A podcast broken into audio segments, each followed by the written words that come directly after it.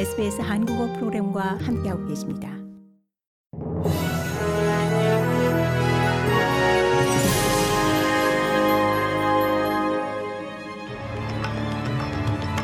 (2023년 3월 13일) 월요일 오전에 SBS 한국어 간추린 주요 뉴스입니다. 앤소니 알바니지 호주 총리가 13일 미국에서 이 조 바이든 미국 대통령과 리시 수넥 영국 총리와 정상회의를 가질 예정입니다. 이날 회의에서는 호주, 영국, 미국의 안보 동맹 오커스 하에 맺어진 호주의 핵 추진 잠수함 도입과 관련 이 세부 내용이 확정될 것으로 기대됩니다.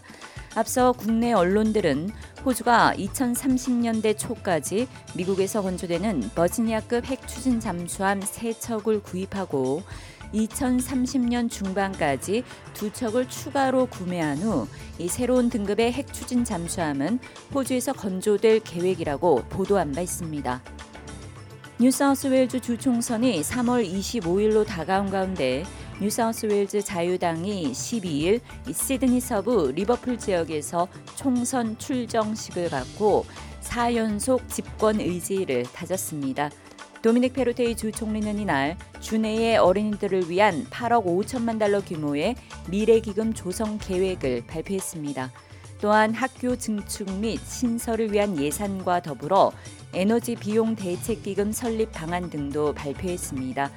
뉴사우스웨일즈 노동당은 즉각 이 무책임한 선심성 정책 남발이라고 비난했습니다.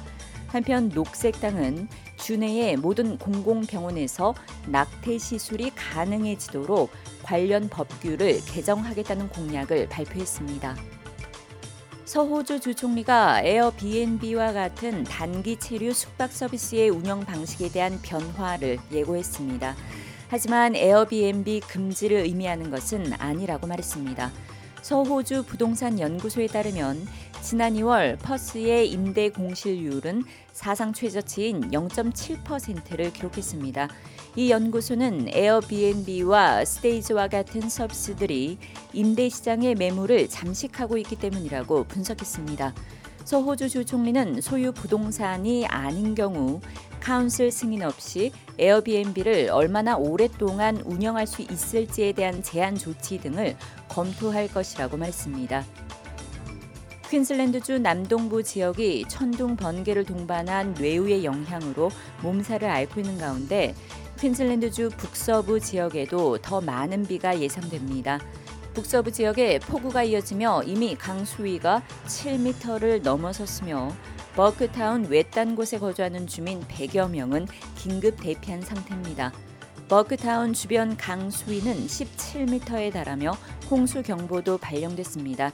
엘버트 강 수위는 지난 금요일 7m를 넘으면서 2011년 기록을 넘어섰습니다. 오늘은 그레고리, 니콜슨, 라이 하르트 강 유역에 최대 35mm의 비가 내릴 것으로 예상됩니다. 북한이 어제 함경남도 신포 인근 해상 잠수함에서 전략 순항 미사일 두 발을 발사했다고 밝혔습니다. 북한은 발사 훈련을 통해 무기 체계의 신뢰성을 확인하고 북한 핵 억제력의 중요 부분인 이 잠수함 부대들의 수중 대지상 공격 작전 태세를 검열 판정했다고 주장했습니다. 한미는 오늘 0시를 기준으로 자유의 방패 연합 연습에 돌입했는데 이에 반발한 대응 조치로 분석됩니다. 이상이 3월 13일 월요일 오전에 SBS 간추린 주요 뉴스입니다.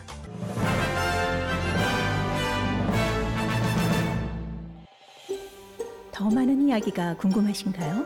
애플 포드캐스트, 구글 포드캐스트, 스포티파이 또는 여러분의 포드캐스트를 통해 만나보세요.